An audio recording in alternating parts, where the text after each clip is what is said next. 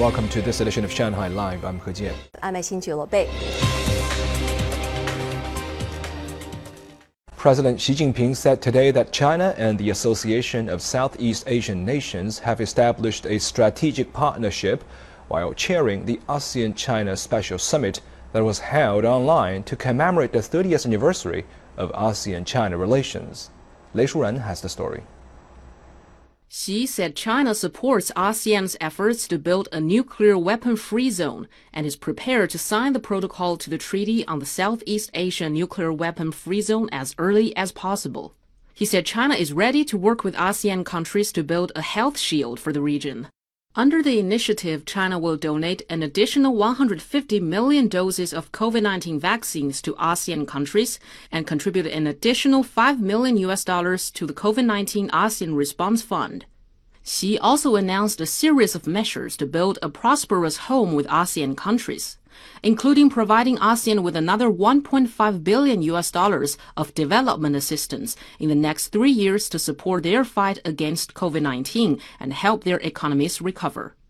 He also pledged to buy up to 150 billion US dollars worth of agricultural products from ASEAN in the next five years.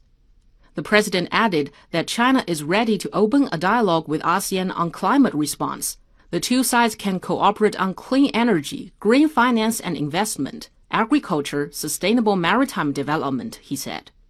Lei Shuran, Shanghai Live. The International Table Tennis Federation said Chinese and U.S. players will team up in the mixed doubles competition at the 2021 Houston World Table Tennis Championships. The news was announced at an evening banquet marking the 50th anniversary of China U.S. ping pong diplomacy. Zhang Yue has the story. Thomas Weikert, president of the International Table Tennis Federation, said at the banquet that the request of match was made by both teams. Chinese Table Tennis Association and the USA Table Tennis have requested to the ITTF to have their national team athletes to play mixed doubles together and which our ITTF executive committee have now approved. Lin Gaoyuan, the men's singles fifth seed, will pair with American Lily Zhang. Kanak Jha will play with Chinese women's singles fourth seed Wang Manyu. Chinese Table Tennis Association President Liu Guoliang also spoke about the special arrangement. I hope that 50 years after the ping pong diplomacy, we can take another solid step and build a stronger foundation to promote a long lasting friendship between the people of China and the United States. 50 years ago, the U.S. table tennis team was invited by its Chinese counterpart to visit China at the conclusion of the 31st World Championships in Nagoya, Japan. The American players landed in Beijing on April 10, 1971, becoming the first U.S. group to visit China since the founding of the People's Republic of China in 1949. The 2021 World Table Tennis Championships are scheduled to be held in from November 23rd to 29th in Houston, Texas. 张悦，上海 Live。